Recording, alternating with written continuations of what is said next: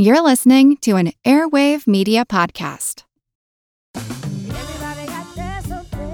Spread the word. The JCPenney Friends and Family Sale is back. And this week, we're passing the savings on to you. Use your extra 30% off coupon to prep your home and style your family for Easter. That's extra savings on top of our great low prices. Plus, share your coupon with everyone you know and love. It's always better when we save together. JCPenney. Make everybody count. Offer valid 311 through 317. Exclusions apply. See store or jcp.com for details.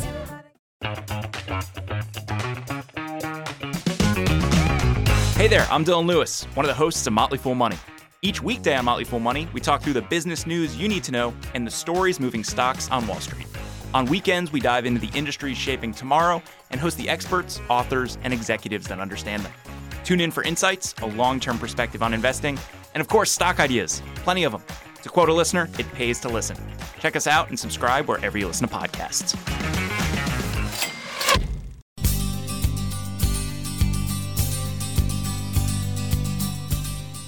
Okay, Molly, what do you see there? Well, it's a box of sand under glass. Yeah, but look closer. Okay, hills of sand. It's kind of a meditative sandscape. Is this a Zen thing? No, unless your Zen garden has ants, and after all, it may do. But this is an ant farm. Oh, yeah, I've heard of ant farms. What do they farm? Uh, well, yeah, some of them farm fungus, but mostly they're just storing food. You sure that's enough room for them? And besides, how thick is that glass? Because, Seth, we don't want ants all over the studio. Well, don't worry about it because the glass is thick enough. And it's also, by the way, good ant habitat. I mean, think about it. What do ants really need? I mean, you need enough room to store some food, you need some place to incubate your eggs. What else do you need to survive? Well, most life requires liquid water. In fact, all life does. And they've got that here. And those food stores, well, something they can just break down for energy. They got to eat. The ants here, they've got it made in the shade, or rather in this glass box, they've got it made. Also, to be a perfect ant habitat, the temperature it can't ant be too cold or too hot, right? Uh, right, yeah. I, I mean, if you threw your ant farm in the oven and baked it at 350 degrees, you might have some warm sand, but not warm ants. You just have tiny little toasted corpses. That's kind of twisted, Seth. But hey, don't stop thinking like that because author Stephen King will expound on that very idea, something like it later on the show. what? What it feels like to be a cooked ant? Is he king of the anthill or something? Something like that. I'm Molly Bentley. I'm Seth Shostak. Yes, Stephen King. Also, the argument for keeping sharks and other big fish in aquariums. Plus, natural habitats for life off this planet. Now, the conditions need to be right, but what does that mean when in the last dozen years we've discovered life, mostly bacteria, living in truly extreme environments? At the edges of the Antarctic ice sheet, At the bottom of the sea in hydrothermal vents. And even in jet fuel. So, life can be happy in extreme conditions on Earth, which gives us a bit of incentive and some guidance for looking for life off this planet. Yes, in places that are to us different, strangely different. Wait, wait, Seth, why don't you just play the theme? Well, we don't have the rights to the original orchestration. You are about to enter another dimension. It is a dimension in space and of time, where temperature and relative oxygen content push the boundaries of what we know on Earth. A journey to a wondrous land where man may not survive, but bacteria thrive. It's an area we call the habitable zone. Hi, I'm Jim Kasting. I'm a distinguished professor of geosciences at Penn State University. Jim, your book is entitled How to Find a Habitable Planet. Uh, maybe you can tell me what makes a planet habitable. Well, it, we argue a little bit amongst ourselves as to what makes a planet habitable because we don't really know the definition of life, but for the sake of the book, we're looking for carbon based life that requires liquid water. So, surface liquid water is a requirement. Uh, there's a well known concept that you've helped to make well known, and that's the habitable zone. What, what is the habitable zone? Well, the habitable zone around a star, sometimes called the circumstellar habitable zone, is the region where a planet can maintain liquid water on its surface. And it goes from somewhere outside the orbit of Venus to roughly the orbit of Mars in our solar system. Mars doesn't have liquid water on its surface, but that's because it has a thin atmosphere and not enough greenhouse effect. If it had a thick CO2 atmosphere, it might actually be habitable. So we think we may actually be underestimating the width of the habitable zone.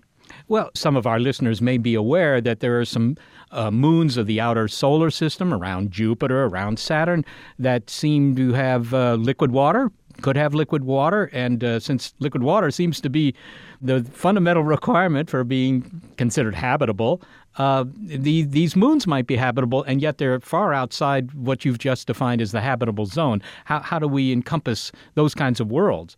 That's right. Uh, so Jupiter's moon Europa, we're pretty sure has a subsurface ocean.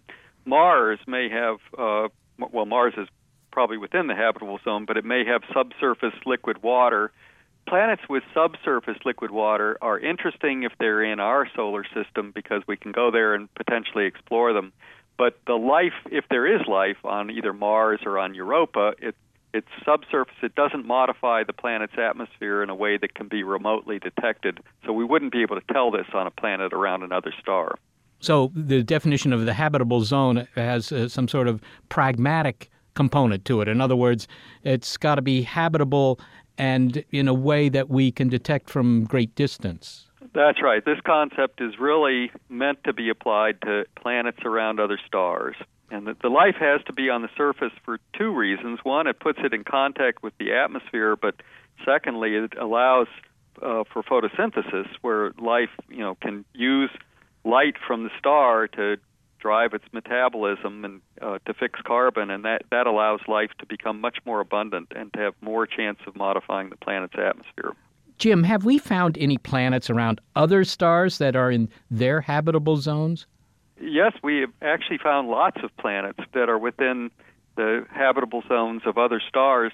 Something like 20% of the planets, the last time I looked, that we found are within their habitable zones. The problem is they're all gas giant planets. And gas giant planets like Jupiter or Saturn, planets like that are not good candidates for life because there's no solid or liquid surface on which life could get a foothold. And therefore, an organism either could be wafted up to the cold fringes at the top of the atmosphere or wafted down into the very hot interior. It's very unlikely uh, you could have life.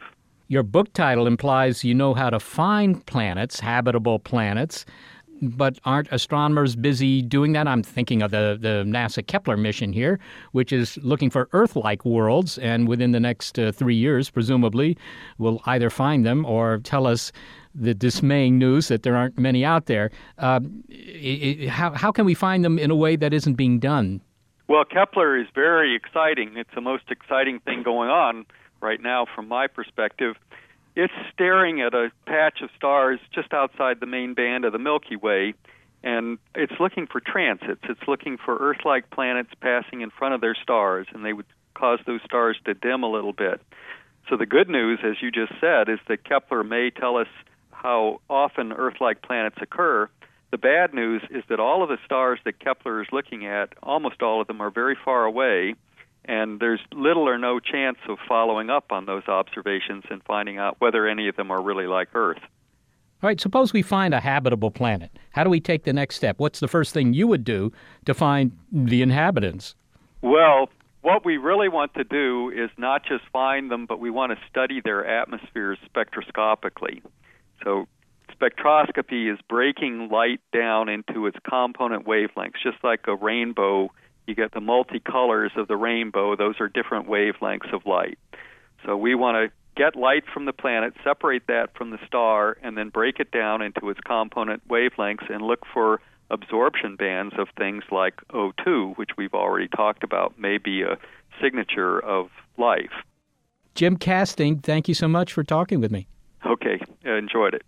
It's an ambitious DIY, that's do it yourself book, How to Find a Habitable Planet, and it's by Jim Kasting, a geoscientist at Penn State University.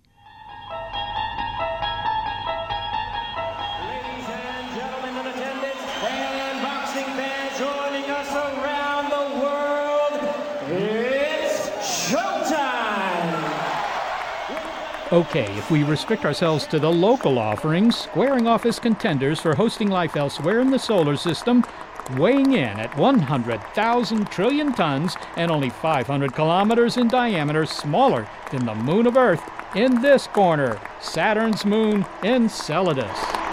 And in the opposite corner, the ice covered moon of Jupiter, weighing in at 10 million trillion tons, Europa. And in the corner, in between. Wait, Seth, that's three corners. Well, a ring has four. Why do they call it a ring?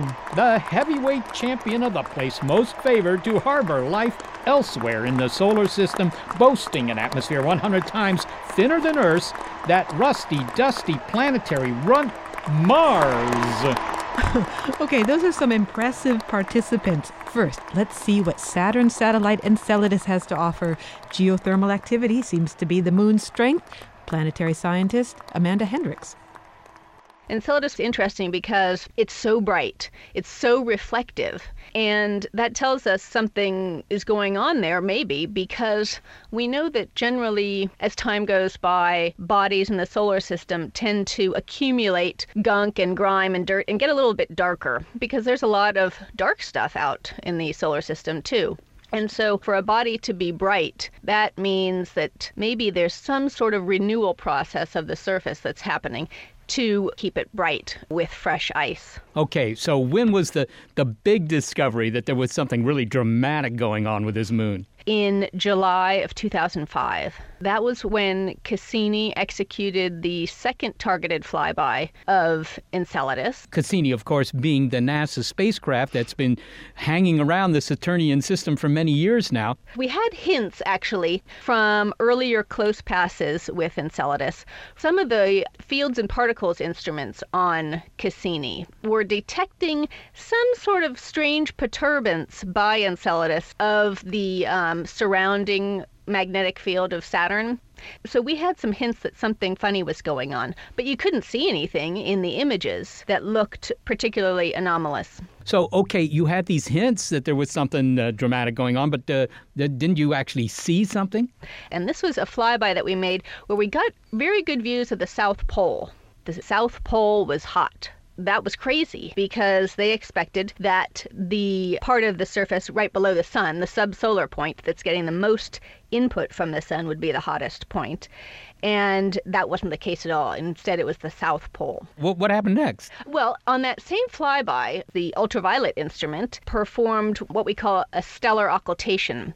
And so we watch a star pass behind Enceladus, and this is a very sensitive method for measuring atmospheres. And we didn't know if Enceladus would have any gas surrounding it, but sure enough, that occultation experiment showed us that there is gas and that it was concentrated at the South Pole. Well, eventually, you actually got a picture of this South Polar region that uh, that showed you what you were measuring indirectly, right? Right. So the funny thing is, is that we had all of these indications that there was activity at the south pole of Enceladus, some sort of a plume, but we hadn't actually seen it yet with the cameras. And so it wasn't until November of 2005 that we really nailed it with the images and see the plumes because it's hard to see if you're just looking at water vapor. You can't see it if you're looking at smoke, it's hard to see it sometimes unless you're seeing it backlit, for instance. And so that was the kind of viewing geometry that we needed to get.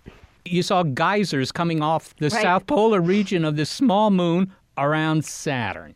The plumes are mostly water vapor and ice particles, water ice particles. Okay, but is there any indication that there's any liquid water, you know, right. un- under the surface of Enceladus? Because right. after all, if you're if you're a microbe or any other kind of life, I suppose you want liquid water, not ice. We can't say for sure that there's liquid water, but all of the evidence that we're getting, and as we take more and more data, it really seems to be pointing us in that direction. So recently we found that at the South Pole is even hotter than we originally thought it was. And what we can tell is that to produce these plumes and to produce the water vapor and the water particles, it is very likely that a source of liquid water below the surface is needed. So there could be some sort of a reservoir of liquid water below that icy shell. If you had to bet about life in our solar system, and you had to choose between maybe Mars, maybe Enceladus, what would be your choice? Mm. Well, I am a fan of moons in the solar system. I think I'd prefer Enceladus. And what I wanted to say is that, you know, Enceladus is basically bringing us the evidence. We don't have to go digging right now. All we have to do is fly through the plume, keep observing it, even from afar, and we're gaining evidence about Enceladus and about this strange world that could be telling us something about the evolution of life in our solar system and elsewhere. Amanda Hendrix, thank you so much for being with us today. Thank you, Seth. Okay, so Enceladus has geothermal activity and icy plumes of water vapor, a strong contender for life off Earth. Well, that's a good showing for a tiny moon so far from the sun, but planetary scientist Bob Pappalardo is laying his bets elsewhere. I like to think that the best possibility for finding life close to Earth is at Jupiter's moon Europa, a place where we think there's a subsurface ocean and potentially the ingredients for life.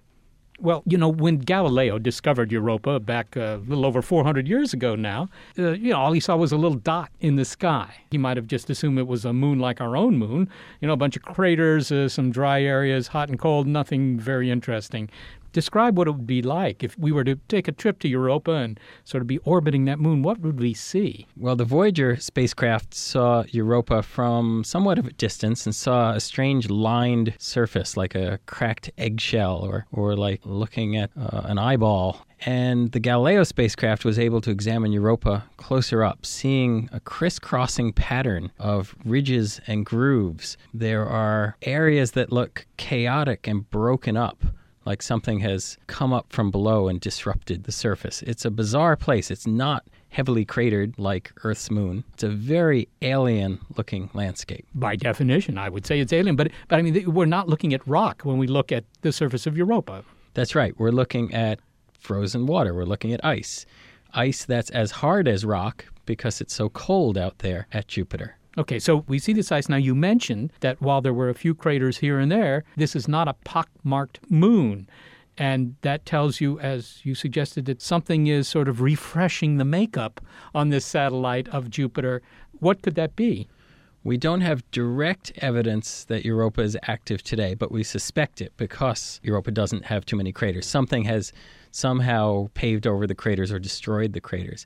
So, this process of making ridges and grooves and, and these broader bands on Europa's surface must destroy the older surface somehow. And these spots, these mottled areas, may be places where the surface has literally melted they may be related to warm ice flowing in the floating ice shell of Europa and like a lava lamp coming up to the surface, and that warm ice somehow repaves the surface.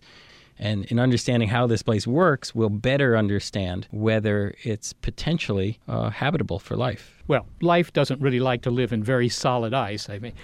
but presumably, you say there's something warm underneath this icy shell, this icy carapace around Europa. If we were to dig a hole into that ice, uh, how deep would we have to go before we hit the warm stuff? Uh, I think the best estimates are something like 20 kilometers. What's that? 13 miles or so. So the life presumably is in the, the liquid water part of this moon. There's a lot of liquid water, but it's awfully dark down there. I mean, you know, how do you make a living if you're a Europan? Well, there are many places on Earth where organisms live on chemical reactions that do not involve sunlight. So, photosynthesis, we're used to life being powered by photosynthesis or life like us being powered by eating other life and eating other organic matter. But we're talking about life that might live off very simple chemical reactions in the ocean, or maybe at the ice ocean interface there, or maybe at the bottom where the ocean contacts that warm rock. So, a big question about whether Europa could possibly have life is whether there is this chemical imbalance in that ocean the kind of chemical imbalance that life could use to get by, to synthesize uh, simple organic compounds. Well, this sounds like it could be encouraging. We have a lot of water out there, it seems, and maybe some food source.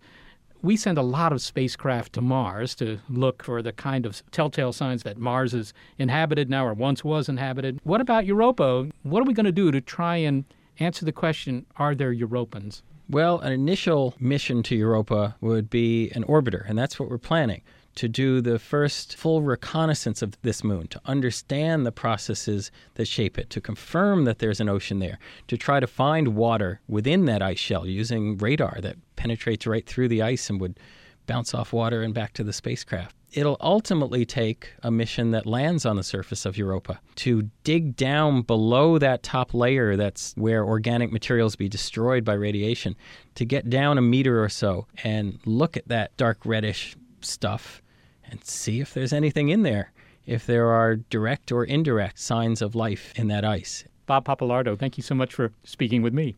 Thank you, Seth. Okay, a subsurface ocean on Europa. That's pretty hard to beat. Europa and Enceladus, both very strong contenders for the best habitat for alien life, but their rival may have them beat. Last but not least. Hold it, Molly. We're going to milk the most of the suspense here by using that tried and true and even cheap method of the media. We're taking a break. It's Are We Alone? Habitats Not for Humanity. This episode is presented by Chemists in the Kitchen by LabX, a YouTube video series spotlighting the power of chemistry and how science and food can bring people together. In each episode, real scientists walk you through things like making your own cheese at home, the chemistry behind souffles, methods for botanical infusions, the formula for perfect deep fried chicken, and much more. It's a love letter to science, cooking, and individuality with some great tips on how you can apply real scientific principles to your everyday cooking. Plus, it's just a lot of fun. Season 3 is airing right now, and you can catch up with every episode for free on YouTube by searching Chemists in the Kitchen or going to youtube.com slash labxnas. That's youtube.com slash labxnas. Welcome back to Are We Alone? Later in the program, author Stephen King on alien habitats on Earth. But now, Molly, please continue with the third contender for the place most likely to harbor life off of Earth. I am the Martian ambassador. We come in peace. We come in They may have come from Mars, but journalist Oliver Morton is an Earthling. The thing that's been appealing about Mars as a place to find life is it's actually a place that we can see, and we can see it as a place. I mean, it's the only other planet where you can actually see surface features from the Earth, and that's why we imagined people living on it and building canals. And it's the fact that it's nearby that still makes it very promising, because you can imagine actually doing the sort of investigations that would find possibly fairly cryptic hidden life on Mars in a way you can't imagine doing it further away. What about the competition that Mars is getting from the moons in the outer solar system, such as Europa and Enceladus?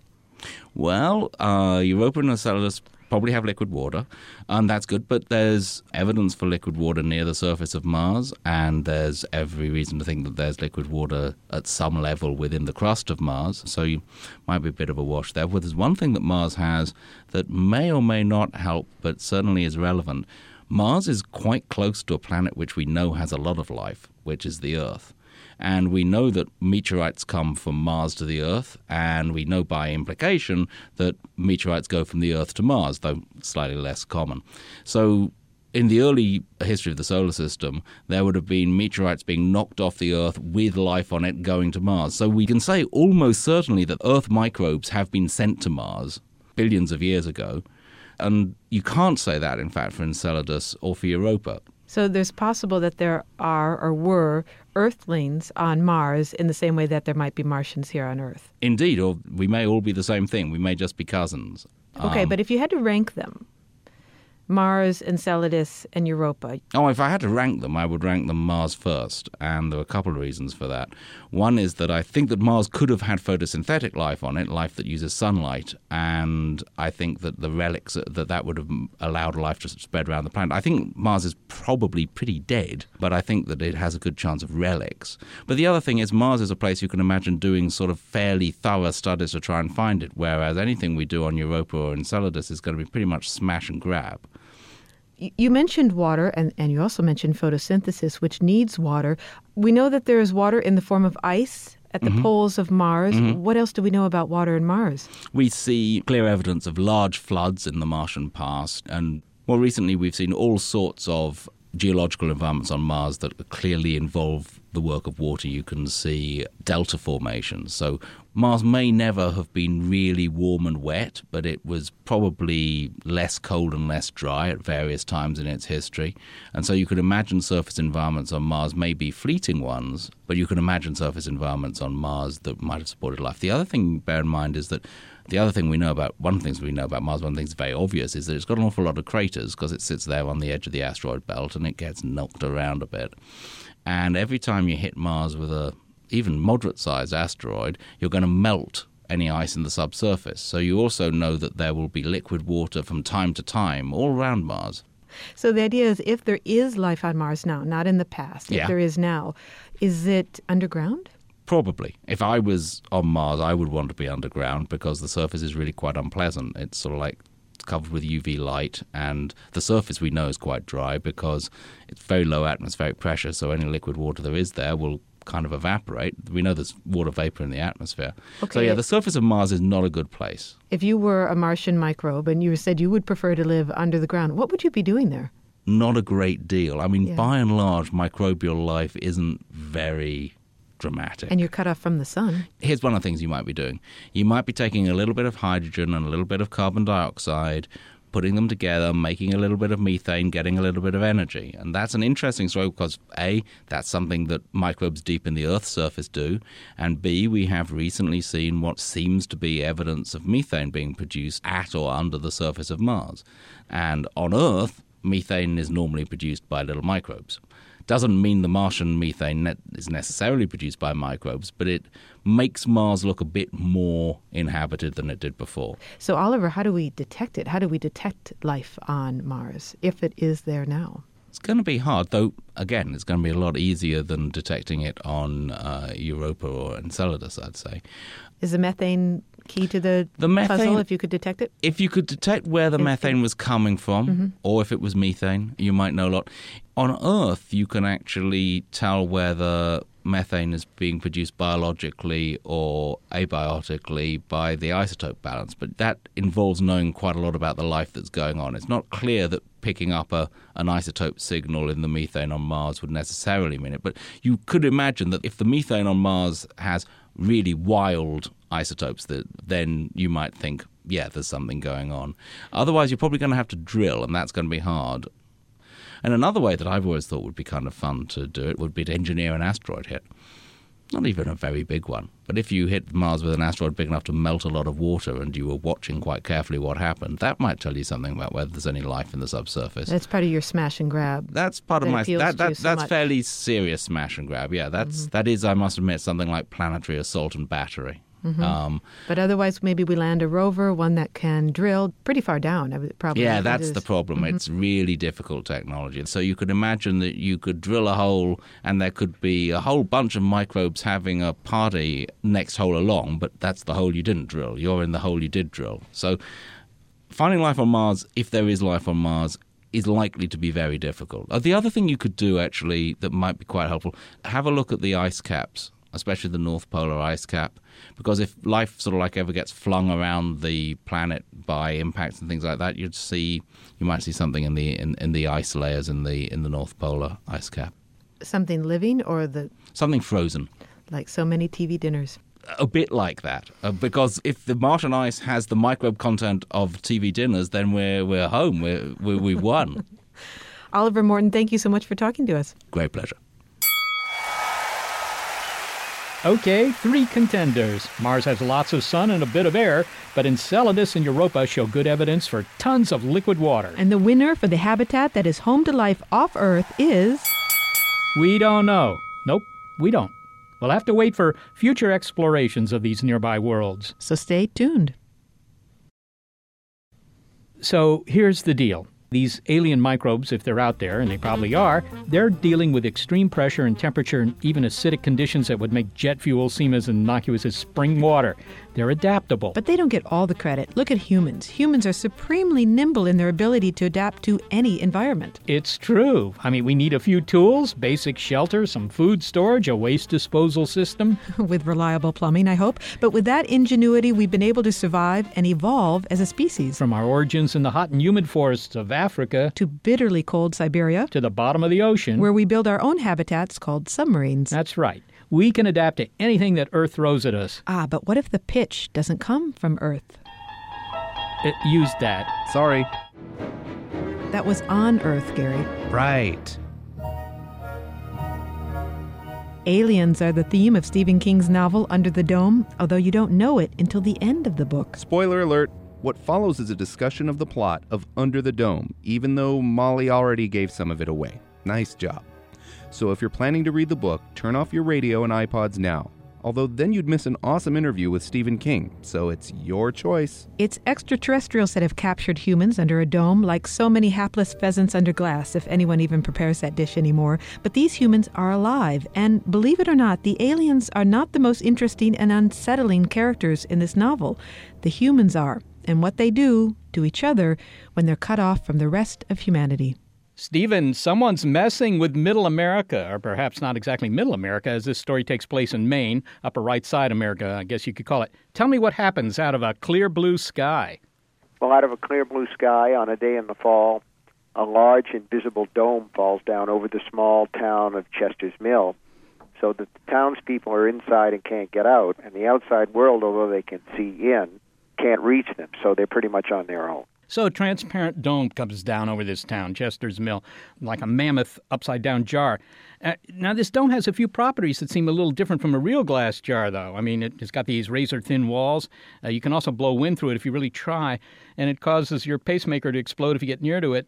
But otherwise, it's not really all that bizarre, is it? I mean, there's nothing, you know, no hyperdimensional physics here, or whatever that means, anything like that. I mean, from the townspeople's point of view, this is not so unusual. Well, when it comes down, uh, there's a woman who's reaching across the. It's not really a dome because it conforms to the outline of this town, which is shaped sort of like an athletic sock. And she happens to be on the very edge of town. And when the dome comes down, she's reaching to pick a vegetable that happens to be across the town line. So she loses her hand. And uh, there are trees that are cut in half, and, and birds crash into it, but they learn very quickly to avoid it because they learn the parameters of where it is.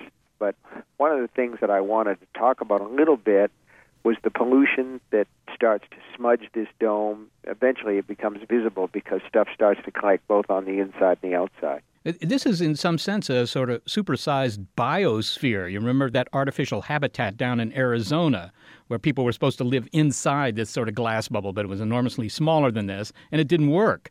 Uh, right. But here they can they can live for a while they can live for a while. How long? Uh, because people are what they are, there are problems with the people inside the town that sort of outrace the environmental concerns. But one of the things that I wanted to talk about here was we all live under the dome. We live on a little blue planet that we call Earth. We're surrounded by a very fragile envelope of breathable atmosphere. And beyond that, there's so far as we know, this is what we've got. The resources that we have are what we've got, and the environment is what we've got.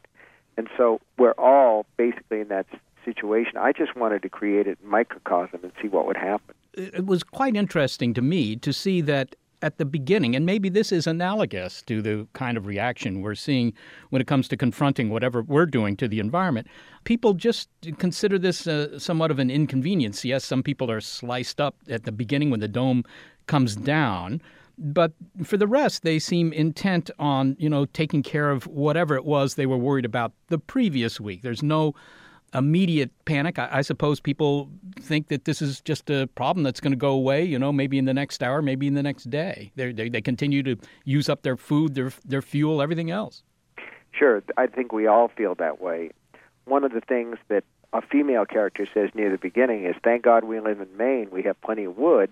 We can burn wood in our wood stoves if it gets to be winter." But the thing is, wood is full of carcinogens. Uh, it's fine enough if you can uh, vent to the actual atmosphere and the, the wind takes it away. But in a closed environment, it's very bad. There's carbon monoxide. Of course, there are only so many um, sources of fuel inside this town, as there are only so many sources of fuel on the earth. And with a small population, there are about 2,000 people, all of these things would last for a while. And for the purposes of my book, because I didn't want this thing to go on for years. It would take years for it to play out to its inevitable conclusion. I sped things up a little bit in terms of what's going on inside the town, so the resources don't become a critical element of the story. But at the same time, I think we all understand that our resources here are limited too. Uh, Stephen, you used aliens in here, even though this bears some relationship in an allegorical sort of way to our own treatment of, of the Earth's environment. Why did you choose aliens? Why aliens? It seems it's sort of Lord of the Flies with an alien bell jar here. Well, in the end, you have to explain what happened if you're going to give readers some satisfaction and some sense of closure. And as far as aliens, uh, the right aliens might have the technology to make this thing work, but also, again, you have to look at the actual situation that we find ourselves in. We're on a planet called Earth. We're somewhere in the Milky Way galaxy. There's a huge, huge universe beyond us that, so far as we've been able to tell so far, is dark and alien and lifeless. There's us. And who put us here? Well, it depends. Is it just an accident? Could be. I'm not going to argue for the theological side. But if you do argue for the theological side, then you say God put us here. He put us on a limited world, and let's see what happens to you guys. And if God isn't the ultimate alien, first cause, then I don't know what is. Yeah, well, it seems that in the book, the ultimate aliens are just some kids having what they consider innocent fun at our expense. We're just And sometimes when you look at the world and the situation, couldn't you say that that seems to be the case, given all the senseless violence and uh, all the selfishness and greed? That that if there is a first cause, it's pretty prankish and and maybe not exactly nice. Hold on to your disbelief. We'll continue with Stephen King, Seth, and aliens in a moment. It's Are We Alone? Are you looking for a podcast that your whole family can enjoy that asks the deep philosophical questions like Do trees fart? If you are, then you'll love Tumble, a science podcast for kids. I'm Lindsay. And I'm Marshall. Join us as we explore stories of science discovery from butts to animals, dinosaurs, astronomy, and everything in between. You'll love these stories, and you'll learn something new. Find and follow Tumble Science Podcast for Kids wherever you get your podcasts or at sciencepodcastforkids.com.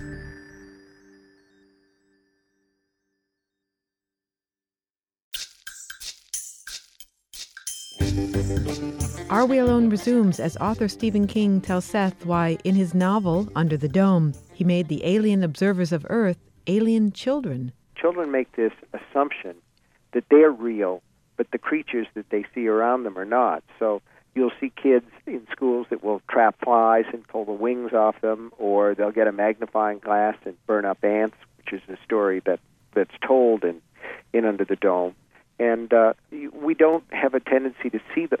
We say to ourselves, "Well, they're just children; they'll grow out of that," and mostly they do. And at some point, you come to a higher realization that life is life, and that all life has its value. But you can't expect children to understand that until they're old enough to reason. This sounds like a somewhat ironic commentary on the usual uh, aliens of fiction, who are mostly super powerful. Uh, of course, here they're they're able to put a dome down on our planet, so that's you know that's that's quite a trick there. But you know the the usual aliens are sailing our skies in their saucers. They're smooth, emotionally reticent intellects that are vast and cool. To paraphrase H.G. Wells, I've never heard of the aliens being small kids. This is a whole new whole new take.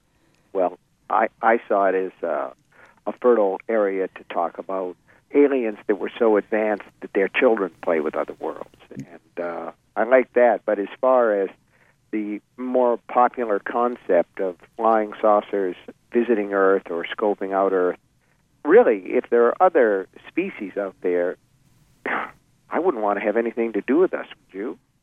well, well, it's been said. I think Stephen Hawking made this point uh, not too long ago that if the aliens actually came here, you know, he'd get out of the way. Well, not only that, but we've got these listening posts where we're sending out radio messages that basically say, "If you're there, please answer." And I can imagine advanced alien races deep in the galaxy saying those crazy people are calling again. Whatever you do, don't pick up the phone. Maybe that's why uh, our SETI experiments haven't picked them up yet. They've they're reluctant to get in touch with us. We, we well, don't seem to measure up. Would you take a phone call from a crazy person? I wouldn't if I didn't. If I knew. Yeah. To an alien species, I think we'd look a little bit like Leper Island.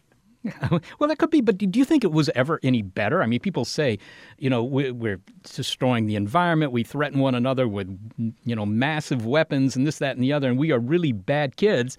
But, you know, if uh, somehow the aliens could have paid attention to the Roman Empire 2,000 years ago, they weren't such nice guys either. I mean, maybe. No, they, they weren't, but they didn't have the sort of technological crowbars that we have. And uh, on the whole, I'm not terribly hopeful. I, I think that probably we're going to turn out to be a evolutionary blind alley.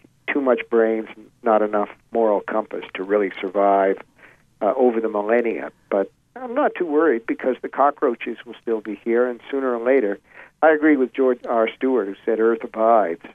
Eventually, there'll be another experiment, and it may be better than us. Stephen King, thank you so much for talking with me.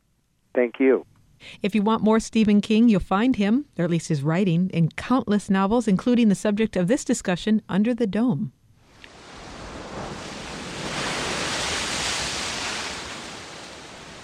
The waves of the Pacific Ocean roll across the beaches of California. By every reckoning, the world's biggest ocean, it's about 170 million square kilometers. But it's not really an ocean. I mean, rather, it's part of a continuum of seawater that winds around the world. Two thirds of our planet is covered with water, after all. The Arctic Ocean meets the Pacific Ocean north of here, north of California, and as you go down this coast, it becomes the South Pacific, which connects with the Atlantic and then the Indian and then the Southern Ocean. The world's oceans are home to 60% of the planet's fish and total nearly 50% of all species on Earth. That means crabs, clams, mussels, sea cucumbers, manatees, coral reefs, and many other species we undoubtedly have left to discover. But could such a vast habitat be represented by an aquarium? The Georgia Aquarium is in downtown Atlanta. It holds 8 million gallons of water. 6 million of that is seawater, and it's an example of a movement towards super-sized aquariums. Well, aquariums are hypnotic places, standing in a room lit only by the soft blue glow of the water, illuminated from above. Enormous creatures with pinched heads, thick bellies, curved backs languidly drift by. Occasionally there's a flurry of movement as one large fish chases another it's an amazing opportunity to see bluefin tuna, whale sharks, and stingrays up close. But to create these habitats, aquariums are becoming more ambitious. They're becoming more lifelike. Huge volumes of water, real coral reef systems, and all the fish and marine creatures that make up that marine ecosystem. They replicate in such exquisite detail the natural marine environments, they've prompted speculation that mega aquariums, these giant artificial habitats, might be substitutions for caring for the real thing. Only it's not the real thing. Even the size of a mega aquarium can't approach the depth of the real ocean. Whale sharks, for example, dive to 3,000 feet. In the last few years, two whale sharks have died in captivity at the Georgia Aquarium, and this is not to single out that particular aquarium, it's just the world's largest. There are others in Japan, Genoa. The question is could these artificial habitats replace the real oceans? No, they'll actually help save them, says John Fraser, the director for the Institute for Learning Innovations in New York. If you go back to 1900, the theory was we shouldn't have gorillas in zoos either, and it just took a while to learn how to house these animals. I think with sharks in particular, I mean, whale sharks are pretty big, but aquariums have a long track record of housing sharks, and we've learned how to manage them in captivity. Really, nobody had a large enough tank until the Georgia Aquarium opened to work with an animal like the whale shark. But even in the case of this aquarium, these whale sharks dive down to something like 3,000 feet, which is incredible. And even a tank this massive couldn't accommodate them. That may or may not be what contributed to the death. I don't know. But we weren't able to replicate its habitat in the ocean. Well, that's right. We don't replicate the habitats that animals have in the ocean in aquariums. The idea that we can create an aquarium that replicates nature is an erroneous idea. When you think about an aquarium or a zoo, it's a microcosm in some ways of social life, but it's a completely different social life, a different kind of life for animals. So, you know, every animal, as soon as you move it into a facility, whether it's an aquarium, whether it's cattle in a barnyard, we're really looking at constrained space limits.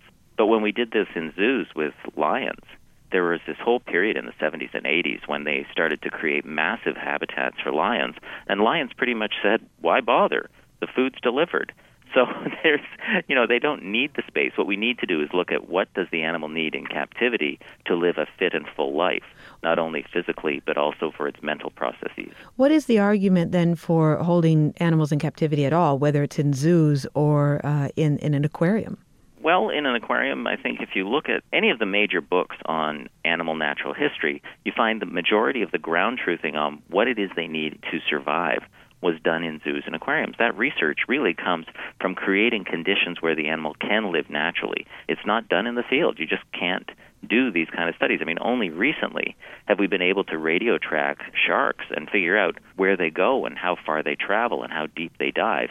I mean, this is really relatively new research, but we don't know things about them over their life course. We can only do short windows in field research. You see an animal and then the animal's gone. You track an animal for a short time and then it's gone. In a zoo or an aquarium, you have that animal in its social constructs. You have relationships that you can look at.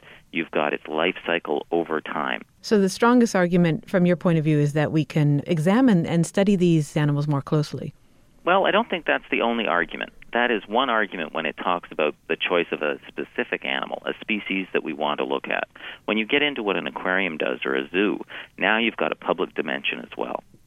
And I think that's a completely different argument. So, zoos and aquariums live in two worlds. They have a foot in the research world, they have a foot in public education and public awareness. But why is it important then to see animals alive and up close, other than it may be entertaining or it's amusing or we get a warm feeling when we see these animals and they're fascinating creatures? But the fascination isn't amusement. The fascination is really learning from looking. When you watch a fish gaze into your eye, when you watch it follow you, you know that you're looking at another life form that can think. You're looking at an animal that has the capacity to relate to the world around it in the same ways you do. And you know, we see this in kids, we see this in elderly people, we see it in middle-aged adults who are distracted for a moment from their iPod. You know, they look at these animals and they see a way of living, and that's a whole new way of understanding an animal. Although sometimes I see these animals and they look sad or they look sort of depressed. I'm thinking of some bears that I've seen at different zoos where they're just sort of sitting there. Mm-hmm. Um, and your impulse is to want to let them be free. That's a great impulse, but I, I would ask you would you ever have that kind of emotional experience if you saw it stuffed in a museum? Would you ever have that experience if you saw it on your plate? What is the role in public interaction with these animals and conservation and protection of some species that are disappearing. Recently, the Convention on International Trade in Endangered Species was pushing for listing red and pink coral as an Appendix 1, one of the highest categories of restriction on coral. That didn't succeed because of commercial interests. These animals are in danger. These animals are really in trouble, and frankly, they're being yanked out of the ocean by dragging. Yet aquariums were right there at the table saying that these species need to be listed because people don't think about them. If you don't see them in an aquarium, you just don't think about them. And yet, when people see corals in aquaria, they start to get their head around how these animals look, how they live, the way they live, what their process is. They're not seen as decoration. In fact, I remember talking to another psychologist and explaining to him that corals are animals, that anemones are animals, not plants, and that was a shock to him. So the argument that by being so sophisticated, by putting in the coral and all these different animals and blue-legged hermit crabs and peppermint shrimp and all the creatures that need to interact with each other, that the public does not then come to believe that the real oceans don't matter. That's right. In fact, we find the opposite. What we find is as people start to develop a more complex understanding of how systems are related, the more likely they are to develop caring but also help them shape some kind of personal action that they can be involved with. Can you give you me know? an example? What can someone do?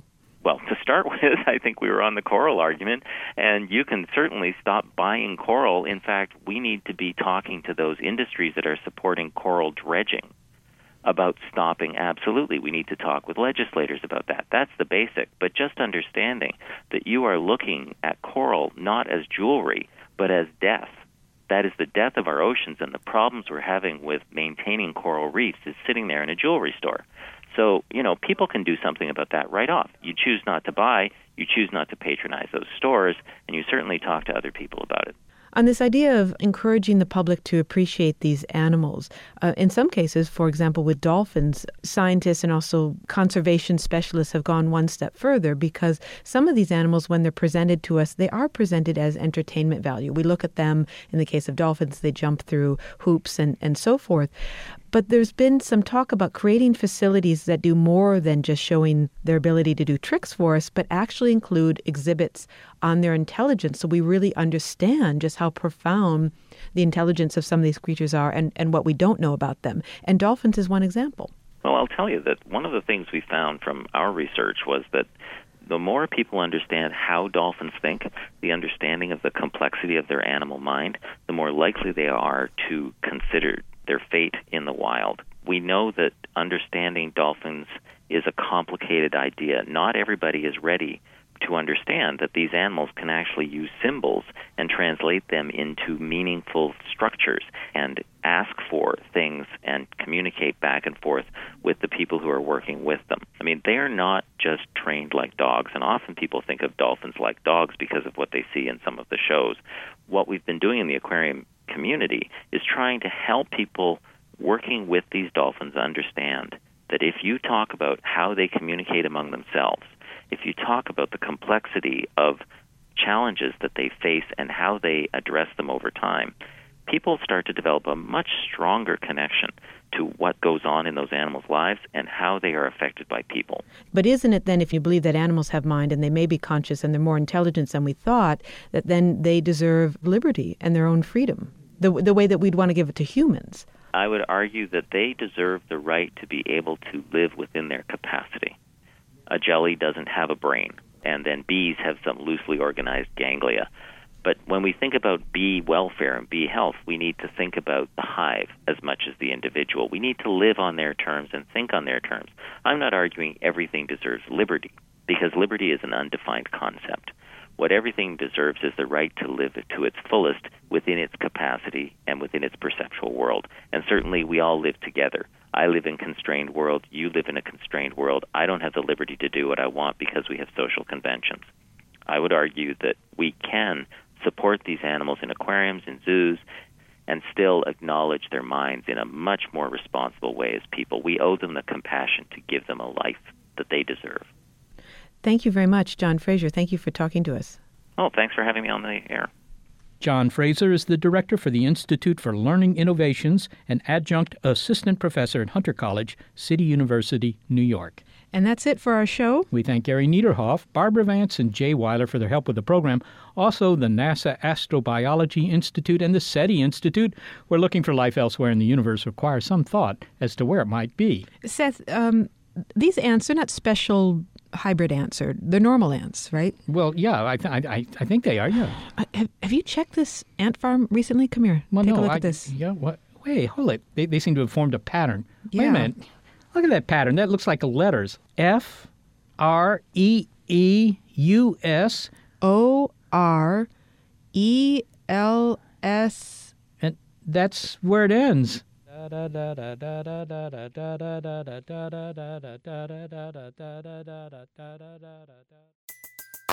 Everybody in your crew identifies as either Big Mac Burger, McNuggets, or McCrispy Sandwich. But you're the filet fish Sandwich all day. That crispy fish, that savory tartar sauce, that melty cheese, that pillowy bun. Yeah, you get it. Every time. And if you love the filet of fish, right now you can catch two of the classics you love for just $6. Limited time only. Price and participation may vary. Cannot be combined with any other offer. Single item at regular price. Ba-da-ba-ba-ba. Get ready to geek out. The Wired Science Podcast explores all the latest and greatest in science everything from strange diseases and biological breakthroughs to interesting tech and mysteries in outer space. Listen to Wired Science today, wherever you get your podcasts. That's Wired Science, wherever you get your podcasts.